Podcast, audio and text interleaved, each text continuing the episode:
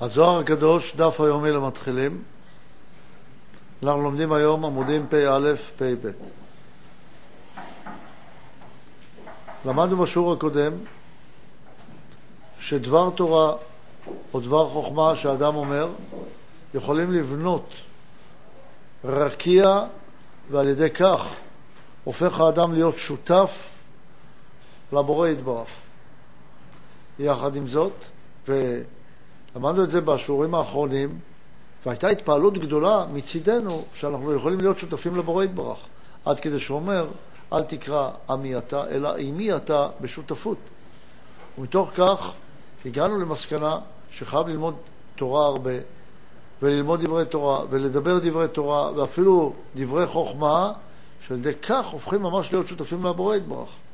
ואין דבר גדול מלהיות שותף לבורא יתברך. על כן, היינו מעין שאננים קצת, ומיד רבי שמעון בר יוחאי מזהיר אותנו אזהרה חמורה עד אלה מאוד, שהיום נמשיך את אותה אזהרה, אבל התחלנו אותה בשיעור הקודם. והאזהרה אומרת שיש קליפה שנקראת קליפת שווא, שהיא משימה את האדם במקום הפוך ממה שחשב להגיע אליו. היות והטומאה שאדם נברא איתה או נולד איתה היא טומאה קטנה. והאדם עוד יכול, על ידי תורה, שהולך באווירה תורנית, להתנגד לאותה טומאה, או בכל אופן היא לא תשתלט עליו. אבל האדם על ידי דברי תורה, שהם, לא שהם באים ממקום שהוא לא אמיתי, לא שהם לא באים ממקום אמיתי, שהם באים ממקום שהוא לא אמיתי, דהיינו מקליפת שווא, הם יוצרים גדולה או גדלות לטומאה. הטומאה נקראת מבחינת וק, וק הכוונה היא קטנות. ועל ידי דברי תורה לא אמיתיים, האדם מגדיל את הטומאה ועושה ממנה כמו ראש, ואז היא משתלטת עליו. בעניין הטומאה למדנו שיש זכר ונקבה, וכמובן גדלות באה מהקשר בין זכר לנקבה, כמו דעת, כמו ידיעה, כמו זיווג. ולכן צריכים להיזהר מלא להגדיל לצד הגאווה העצמית שגורמת לאדם לדבר דברי תורה בצורה של שווא. אומר, איך אני אדע מתי, מתי אני מדבר דברים אמיתיים ומתי לא? אומר, יש דרך לדעת. הדרך היא אם אתה יודע סתרי תורה, את רזי התורה או לא. אם אתה לא יודע את סודות התורה, אתה לא יודע. אומר, גם אם נדמה לך שאתה יודע, אל תתבלבל. אם אתה לא יודע את הסודות, אז אתה לא יודע. מה זה הסודות? פנימיות התורה. אם אתה לא יודע את פנימיות התורה, אתה לא יודע.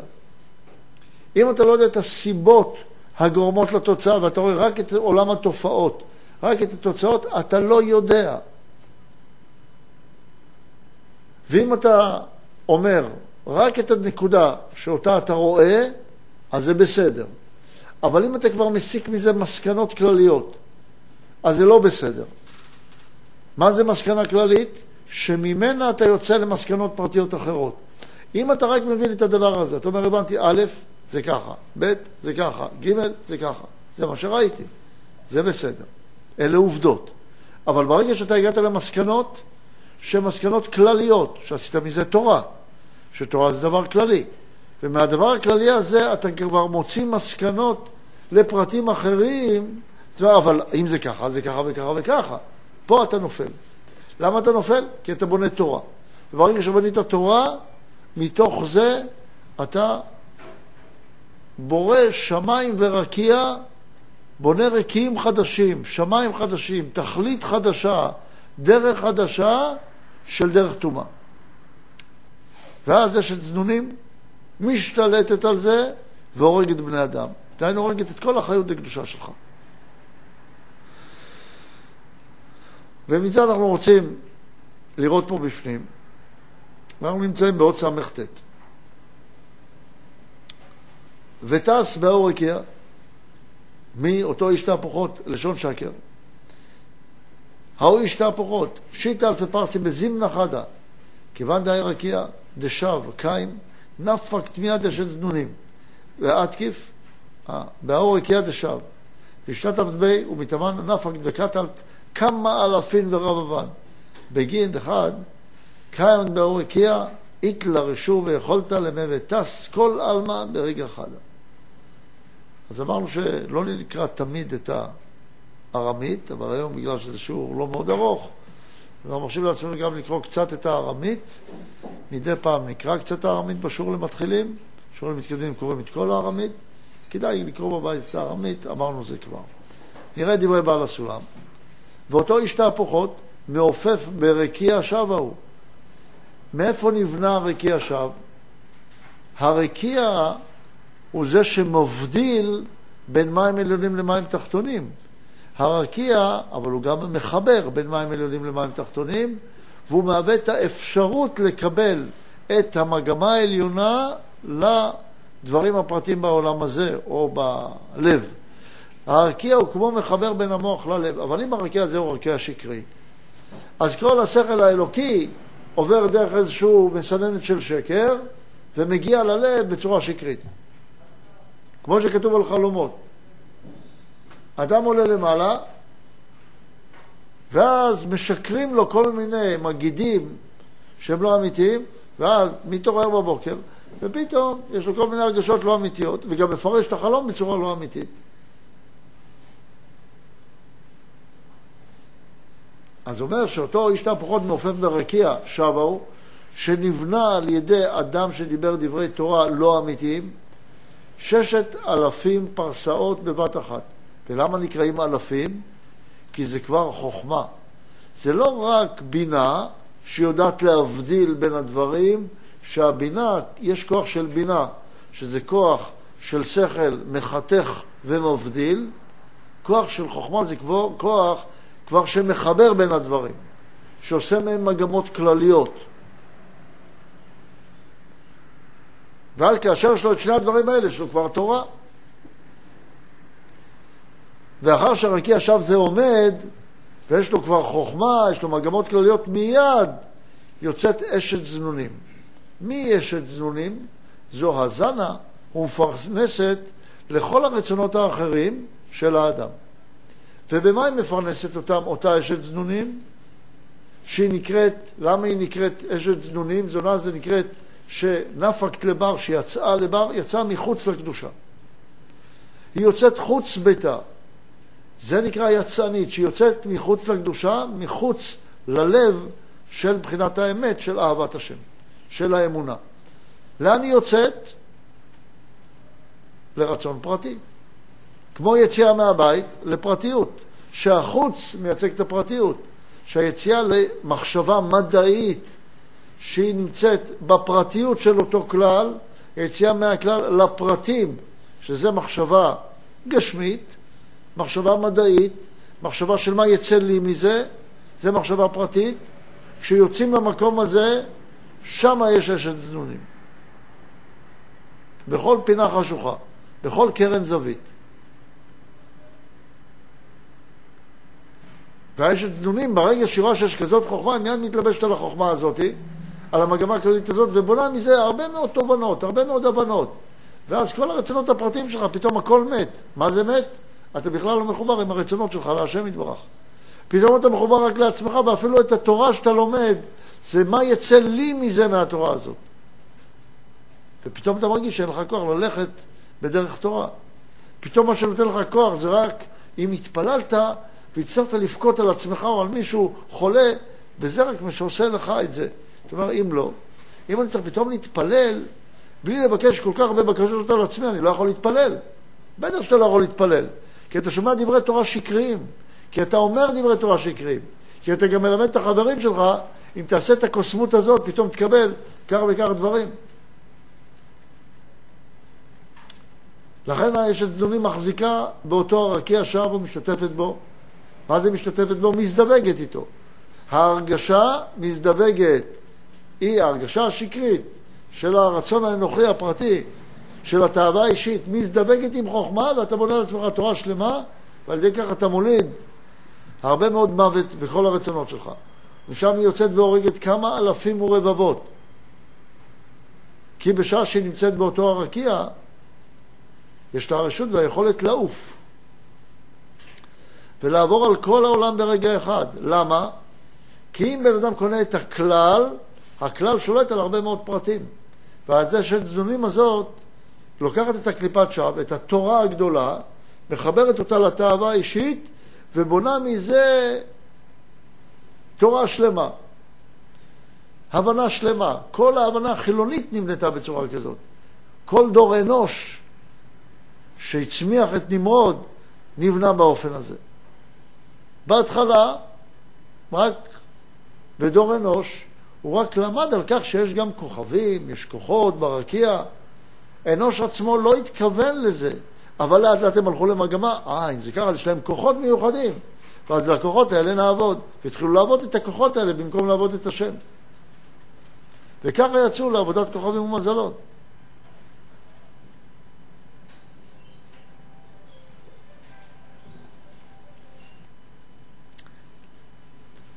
ובעל הסולם מסכם לנו בסוף אותת ואומר כך: כי רב, רבים חללים מפילה.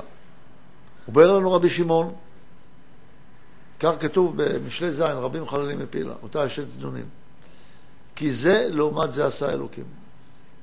כמו שעל ידי המן דצדיקים נבנים תמיד שמיים וארץ חדשים לקדושה, כן על ידי המן של אלו דלא ידעון איך למפלח לקודשא בריחו, שלא ידעו איך לעבוד את הקדוש ברוך הוא על בוריו, הולכים ונבנים על ידם שמיים וארץ לקליפות. ולכן צריך להיזהר מזה מאוד. אות עין. ועל זה כתוב, הוי מושכי העוון בחבלי השווא. מפרש את מה שכתוב במשלי בפרק כ"ג פסוק ז', לא, לא כתוב את זה שם.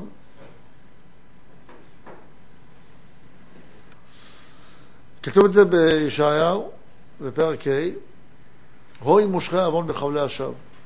מי זה עוון? זה אותו זכר, שנקרא קליפת שווא.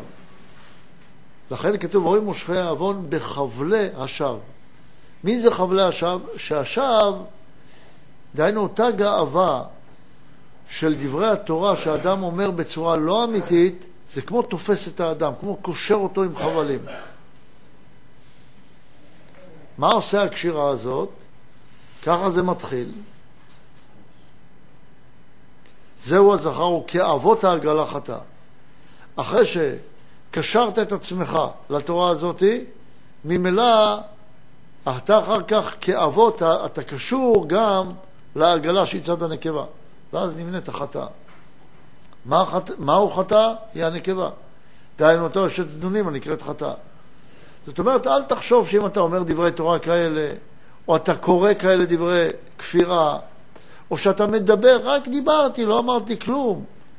רק דיברת, ואתה כל היום עסוק בדיבור של תורה חילונית, אז אתה מביא את עצמך לדברים לא אמיתיים. אפילו, זה אפילו, אם אתה כל היום שומע חדשות, וכל היום מסתכל על סרטים שהם קובעים בך מגמות שהן מגמות של תפיסות שליליות.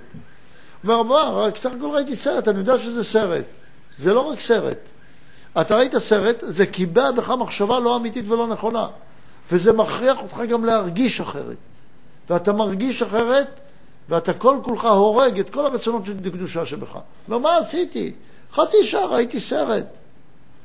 ראית סרט, הסתכלת על מראות לא נכונים, חשבת דרך המחשבה שהסרט רצה להפנים בך, אפילו אם לא רצית, זה פועל בך. שמעת חדשות, שמעת בני אדם שמדברים פוליטיקאים, שמעת את כל הזבל האנושי הזה, וזה מזין אותך, וזו התזונה שלך.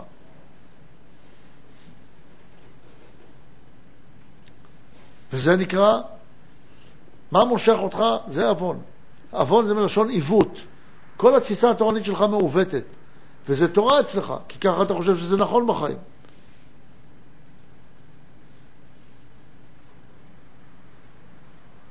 דהיינו, הנקרא, אומר, סליחה, מושך אותו הנקרא עוון, דהיינו את הזכר בחבלי שב האלו, לאחר זה כי אבות העגלה חטא.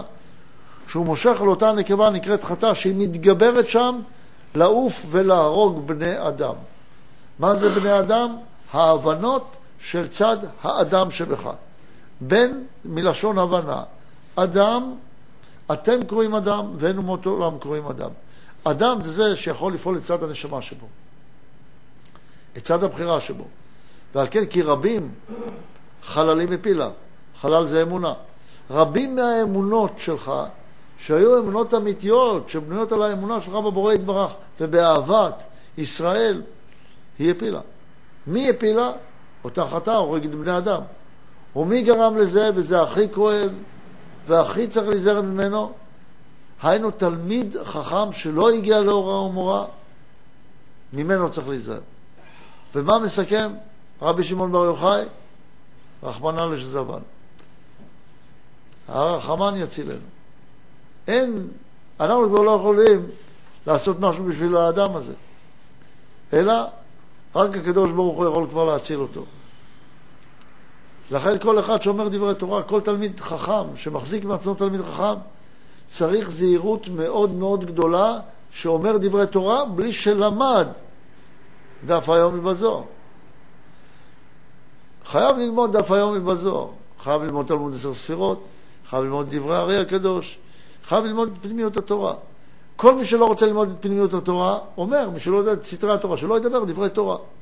אבל הם לא יכולים לא לדבר דברי תורה. למה? כי מה יעשה אותם גדולים? איך ילכו אחריהם אם הם לא ידברו דברי תורה? אז זה קשה. מה, כל הראשי ישיבות עכשיו ישתקו, לא ידברו? התשובה היא כן. אם הם לא לומדים דברי תורה, רזי תורה, אסור להם להמציא תורה. חייב לדבר דברי תורה רק על פי פנימיות התורה. מי שלא יודע את פנימיות התורה, אסור לו לחדש בתורה. מה שהם כן יכולים לעשות, דברי התורה שלהם יכולים להיות כאלו בלי מסקנות. בלי מסקנות כלליות שיש להם השלכות, אלא רק מה ששמעו מרבותיהם. שהם שמעו מרבותיהם, מאלה שהיה להם השגה. מי שאין לו השגה, אסור לו לדבר בדברי תורה, שידבר מדברי רבותיו. ואחד הדברים שיכולים לשמור עלינו מקליפת השווא הזו, שמביאה לבחינת השד צנונים, זה שיהיה לנו יסודות מוצקים שקיבלנו מרבותינו. וכל דבר נבחן דרך היסודות הללו. אפילו אם אתה לא מבין איך ולמה, אם זה מתנגד ליסוד, אתה לא מקבל את זה. אפילו שהביאו לך אותות ומופתים, אפילו שמישהו יעוף באוויר ויעשה טאק והשמש תזוז ותקפוץ ותרקד, גם אז אתה לא תאמין לו. למה? זה לא שונה מהיסוד. היסוד אומר צריך לאהוב את החברים, והגיע ליסוד שצריך לא לאהוב את החברים. גמרנו, זה לא נכון. אותות, מופתים, עשה קוסמויות, הפך את המחשב הזה לעגלה שקפצה ורקדה לך ועשתה לך כוס קפה, גם אתה לא מאמין לו. שום אותות, שום מופתים, עשה אותך בריא בשנייה, אתה לא מאמין לאף אחד. לא לפי היסודות, אתה לא מאמין. יש יסודות. מה היסודות? מה היסודות?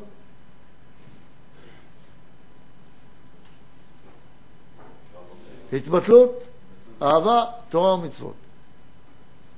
זה ארבע יסודות הראשונים. בעזרת השם, אנחנו נלמד בהמשך הזוהר הקדוש, ולכן כל כך חשוב ללמוד את הזוהר, נלמד את מאמר הפיקודין. במאמר הפיקודין אומר לנו מהם המצוות הראשוניות, החשובות, שיוצרות את היסוד של התפיסה היהודית. וברגע שאנחנו מבינים את היסודות של התפיסה היהודית, אדם לא יכול לחשוב אחרי שהוא מבין את היסודות, לחשוב על התורה רק מה זה נותן לי, איך אני מתגדל מזה. זה, זה נגד היסוד. אז כל מי שמדבר דברי תורה רק מה זה נותן לך, זה נגד היסוד, אסור להקשיב לו. ואז אם יש לך יסודות, אתה לא מתבלבל, או אפשר שפחות תתבלבל. לכן צריך לחזק את היסודות האמוניים שלנו, שהם מבחינת השקפה, מי שאין לו השקפה נכונה, לא עוזר לו כל הפרטים שהוא יודע.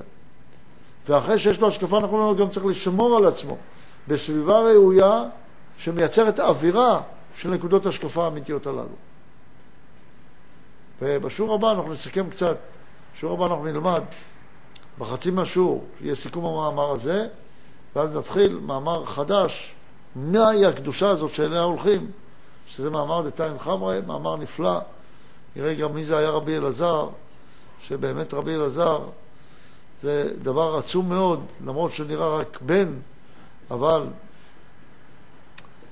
נראה שרבי אלעזר ורבי אבא הם אנשים ממש במדרגת חוכמה, שזו מדרגה גבוהה, אבל את זה נשאיר בעזרת השם לשיעור הבא. שבת שלום לכולם.